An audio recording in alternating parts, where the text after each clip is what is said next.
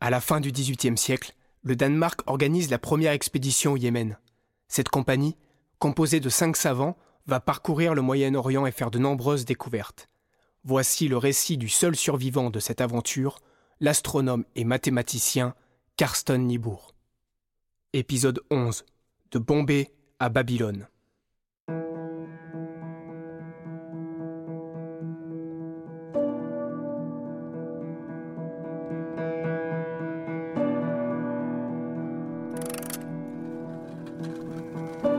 Le courrier danois de Copenhague, 12 janvier 1761. En cette année de grâce 1761, bien que les temps soient difficiles, Sa Majesté le roi de Danemark s'efforce sans cesse de favoriser le développement des connaissances et des sciences. Aussi a-t-elle décidé d'envoyer, à bord du vaisseau de ligne le Groenland, une compagnie de savants qui devra traverser l'Égypte pour gagner l'Arabie heureuse. Le retour en Europe se fera par le Moyen-Orient, dans le but de procéder, partout où elle se trouvera, et pour le plus grand bien de la science, à de nouvelles découvertes et observations. On peut espérer qu'avec la grâce de Dieu, leurs ailes et leurs capacités leur permettront de mener à bien cette entreprise. «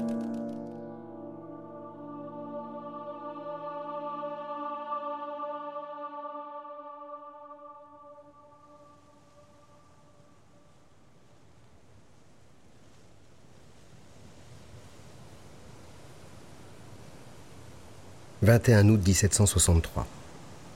Nous venons de mettre les voiles vers l'Inde. Je me sens régaillardi par l'air marin. Les côtes d'Afrique et d'Asie disparaissent lentement derrière nous. L'état de santé de Kramer s'améliore, mais Bauernfeind est de plus en plus malade. Il ne peut à peine parler. Et c'est en dormant qu'il nous a quittés, le 29 août, à 11 heures du matin. Tout ce que je pourrais dire pour louer cet artiste serait superflu. Ses nombreux croquis et reproductions parlent assez pour son habileté et son application, je suis vraiment désolé qu'il n'ait pas eu le bonheur de revenir au Danemark et de mettre ses dessins sur cuivre, car il était avant tout un graveur. Notre serviteur Berggren, qui avait une santé si robuste, n'a pas eu non plus la force de supporter la maladie. Il est mort après Bauernfeind, le 30 août, et leurs cadavres ont été jetés à la mer. Des six hommes de l'expédition, seuls demeurent vivants Kramer et moi-même. À Copenhague, on ignore naturellement tout de ces événements qui trouvent leur fin au milieu de cet océan Indien. Mais nous avons atteint nos buts. J'ai dressé ma carte, Forchke a composé son herbier. Grâce à un effort surhumain, nous avons réussi à sauver par bateau les collections et les papiers de l'expédition.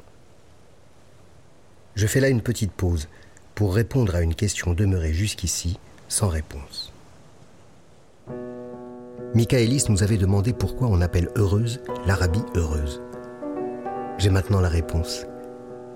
Elle était à notre portée tout le long du voyage. On peut la résoudre par la linguistique, et von Haven eût pu la résoudre parce qu'il était philologue. Tout cela repose sur un malentendu. Car le nom d'Arabie heureuse est une erreur de traduction. C'est le petit mot Yémen qui est la cause de toute cette histoire. En arabe, Yémen signifie la main droite ou le côté droit. Lorsque les Arabes désignent les points cardinaux, ils se tournent vers l'est, vers la pierre sainte de la Kaaba, à la Mecque. Le Yémen est donc tout simplement le pays qui est à droite, au sud. Or, pour les Arabes, la main droite est quelque chose de beaucoup plus distingué que la main gauche. Le mot droite ou Yémen en est venu à signifier heureux, qui porte bonheur. Arabie à Yémen est donc devenu, par une mauvaise traduction, Félix Arabia, puis Arabie heureuse. En réalité, cela signifie simplement l'Arabie du Sud. Est-ce un hasard ou cela a-t-il un sens secret? Après les expériences que j'ai connues là-bas, ce ne pourra jamais plus être le pays de la terre du bonheur. Si, dès le début, nous avions pris garde à ces refroidissements et vécu en nous conformant davantage aux mœurs orientales, si les membres de l'expédition avaient eu plus de confiance mutuelle et n'avaient pas troublé ce voyage de leur contrariété à force de méfiance et de toutes sortes de querelles, alors nous serions peut-être revenus heureux en Europe.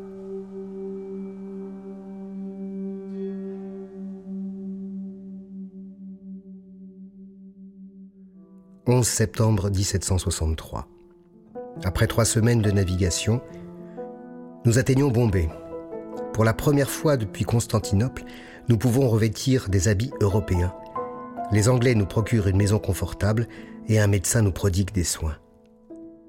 Le climat de Bombay paraît rafraîchissant en comparaison de la chaleur épouvantable du Mocha. Je réussis à entrer en contact avec un commerçant danois de Calcutta et à lui envoyer les précieuses caisses de Forchkol pour qu'il les expédie à Trankbar, ce qui résout un problème épineux. Vers la fin d'année, dans le port, plusieurs navires sont prêts à lever l'ancre pour Londres, mais l'état de santé de Kramer est si mauvais qu'il ne peut être question de départ. Et le dernier de mes compagnons de voyage quitte notre monde quelque temps plus tard, le 10 février 1764. À la fin, mes rapports avec Kramer n'étaient pas tout à fait harmonieux. Il voulait, par exemple, que je lui adresse la parole en lui donnant son titre de docteur. Nous avions même envisagé de rentrer en Europe séparément. Karl Christian Kramer n'a pas laissé une seule syllabe écrite de sa main. Il a réussi à faire ce grand voyage de Copenhague à Bombay sans écrire une lettre, sans prendre une note. Des personnes qui composaient notre groupe, il ne restait que moi. Quand je me représentais le voyage de retour par Basra et à travers toute la Turquie, je prévoyais autant de difficultés que celles qui ont surgi d'Égypte à Bombay, et je n'avais donc que peu d'espoir de revoir l'Europe. Vers le mois de mars, ma santé est assez bonne, et je décide de gagner le nord du pays pour visiter le port de Surat et le décrire. Je pars donc le 24 sur un navire anglais pour m'y rendre. J'ai étudié le commerce de la ville et vois les grandes cérémonies qui ont lieu dans les rues avec leurs processions d'éléphants et de palanquins. Je m'y attarde quinze jours et repars pour Bombay, où un accès de paludisme plus violent que ceux du Yémen me met à bas. J'avais repris le travail trop tôt. Dès mon rétablissement, je décide de prendre du repos une demi-année. Et pendant ces mois, je mène la description de Bombay histoire, gouvernement, situation géographique, climat et également le système des castes. J'apprends l'alphabet indien. Les hindous me captivent. Leur sobriété et leur solitude se rapprochent de mon idéal. Quiconque a l'occasion de mieux les approcher découvre qu'ils sont doux, honnêtes et travailleurs, et de toutes les nations, le peuple qui cherche le moins à nuire à l'autre. Je découvre les Parsis, peuple persan qui, refusant de se plier à l'islam, ont continué à confesser le masdéisme. J'ai participé à leur tradition funéraire qui consiste à déposer leurs morts au sommet de hautes tours, où les vautours les attendent. Ce travail me mène à l'automne 1764. Mon état de santé s'améliorant, je décide de réaliser le dessin primitif de l'expédition, rentrer en Europe par voie de terre. J'expédie le reste des manuscrits de von Haven et de Forchkoll et les gravures de Bauernfeind par bateau à Londres, de sorte que les fruits de ce voyage ne soient pas perdus si l'on me pille ou si je meurs en route. J'écris également à von Geller pour le mettre au courant de mes projets et demander de l'argent pour le retour. Enfin, le 8 décembre 1764, j'embarque sur un petit navire de guerre britannique qui appartient à la Compagnie commerciale des Indes orientales et appareille pour le port de Mascate, au sud-est de l'Arabie. Si tout se passe bien, ce voyage me ramènera à Copenhague. 3 janvier 1765. J'approche de la côte de Mascate. Je fais là une halte d'une semaine dans son port pour recueillir des informations et repars directement pour Bouchir, en Perse. J'expérimente alors la navigation dans le golfe Persique et ses variations fantasques. Jamais je n'avais vu en aussi peu de temps d'aussi grands changements de vent tantôt calme plat, aussitôt après un impétueux orage, puis le vent changeant brusquement et venant de l'opposé. Je m'arrête sur l'île de Bahreïn. Cette île doit avoir été jadis si peuplée que j'ai pu y dénombrer les ruines de 375 villes et villages. La population les a peu à peu abandonnés au cours de nombreuses guerres pour la conquête de l'île. Tous les habitants sont chiites et parlent arabe, et la principale activité reste la pêche de perles.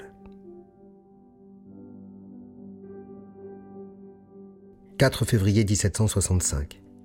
Je débarque à Bouchir. J'entends parler d'une caravane de réfugiés arméniens prête à partir pour Shiraz et je saisis cette occasion pour rejoindre les célèbres ruines de Persépolis, non loin de là. Nous quittons donc le port pour gagner l'intérieur du pays. Après deux jours de route, Notre caravane pénètre dans des montagnes dont les chemins sont encore pires que ceux du Yémen. À certains endroits, les rochers se resserrent tellement qu'il faut débattre les bêtes pour qu'elles puissent passer. Malgré les coups de fouet, les ânes avancent lentement. À un moment, l'un d'eux s'effondre et son propriétaire s'empresse alors de l'écorcher et de vendre la peau par petits morceaux pour en faire des chaussures avec de la ficelle. Ainsi, ils font encore quelques lieues sur le dos de leur bête. Un soir, alors que je préparais le repas, je tuais une poule en me tournant par hasard vers l'ouest.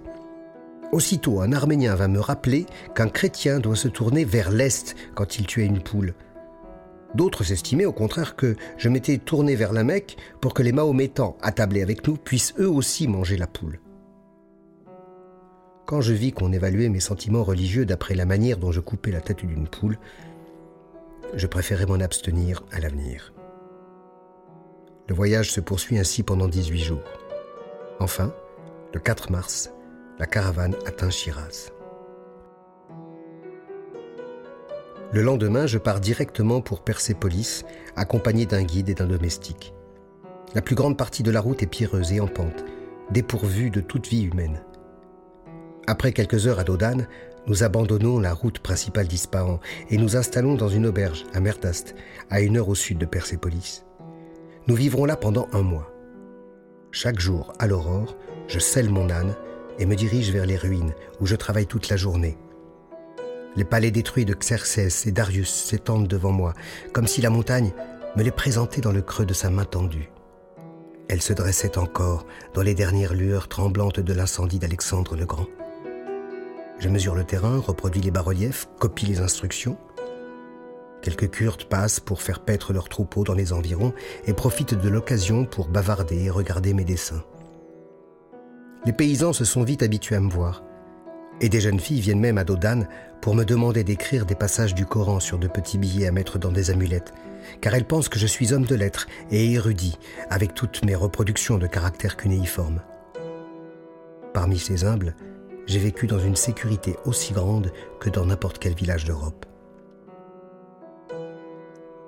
Mon séjour à Persépolis n'a cependant pas été idyllique. Certains des caractères cunéiformes que je copiais étaient placés très haut cette pierre semblable à du marbre est très lisse et projette, face au soleil, un reflet éclatant qui me fatiguait les yeux. Malgré la douleur, j'insistais et poursuivis mon travail.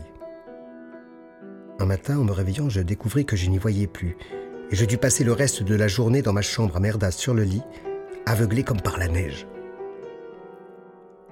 Le lendemain, la vue m'était revenue et je pus remonter travailler dans les ruines. Cependant, Ma santé se détériorait encore et je pris cela comme un avertissement et revins à Shiraz le 7 avril. J'effectue mon retour chargé de 43 pages de description détaillée. Situation des bâtiments et usages, plan des fondations, statues, socles, dessins en perspective et copie de l'ensemble des caractères cunéiformes des ruines.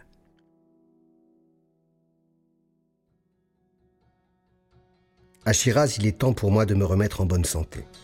Mes yeux sont toujours malades et je ne quitte ma maison qu'après le coucher du soleil pour décrire la ville et le vin des collines. Le 14 mai, il y a assez de voyageurs pour former une grande caravane à destination de Bouchir. Et après les routes montagneuses de l'Est, je débouche sur la plaine côtière le 28 mai, malade et épuisé, mais toutefois heureux du travail accompli. Le jour où j'arrive en ville, je prends un vaisseau hollandais qui doit se rendre sur l'île de Karg, Là, j'attends deux mois qu'un navire veuille bien accoster pour partir à Basra. Mais la guerre entre les Perses et le Tchèque Soliman a détourné le trafic maritime vers cette ville. De nombreux navires sont capturés par le despote dans le golfe Persique. Enfin, le 31 juillet 1765, j'embarque sur un transporteur pour Basra et il ne me faut que deux jours pour atteindre l'embouchure de l'Euphrate. Je remonte lentement les eaux fraîches du fleuve. Comme en Égypte, je me renseigne sur les villages que je dépasse. Pas moins de 92 villages jusque Basra que je répertorie sur ma carte.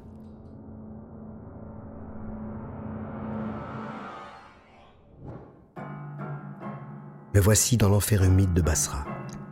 C'est la ville la plus sale que j'ai vue en Orient. Les égouts se déversent directement dans les rues.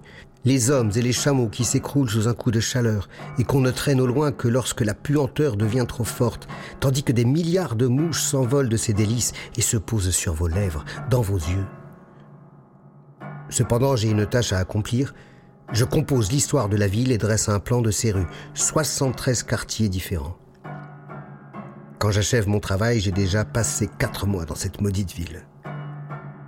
Pendant cette période, J'abandonne mes habits européens qui méritent tant pour reprendre mon costume d'indigène. Je fais un pas de plus dans ma tentative de vivre comme les Arabes. Je change de nom pour m'appeler Abdallah et coupe les ponts avec tout Européen. Personne, même mon serviteur, ne saura ma vraie identité. Je vis, parle et mange comme un Arabe au milieu d'autres Arabes. Peu importe que je sois pris pour un pauvre oriental, pourvu que je puisse procéder à mes observations. Le nom n'est qu'un bandeau qui aveugle. Le véritable observateur a toujours été un homme qui a su perdre sa propre vie. De Basra, j'ai l'intention de me rendre à Alep, en Syrie, par Bagdad. Le 28 novembre 1765, je monte sur un bateau fluvial où je loue une petite cabine. Mes rapports avec les passagers sont excellents. Quand j'installe mon astrolabe sur la rive, tous m'aident en faisant cercle autour de moi et en me protégeant du vent du nord et de la poussière avec leurs longues tuniques. Nous remontons le courant et le vent souffle dans le sens contraire. Il faut souvent faire avancer le bateau en le halant de la rive. La nuit, nous recevons constamment la visite de voleurs. Et j'ai même dû tirer une fois un coup de feu pour effrayer l'un d'eux qui s'était introduit dans ma cabine. La lenteur du bateau me pousse à finir le voyage par voie de terre en compagnie d'un prêtre musulman. Nulle part je n'ai vu autant de misère que dans ces régions si peuplées et si renommées dans les temps les plus anciens. Nous voici partis pour le nord par Tehed Ali, puis Ila, Karbala, pour enfin arriver à l'antique Babylone.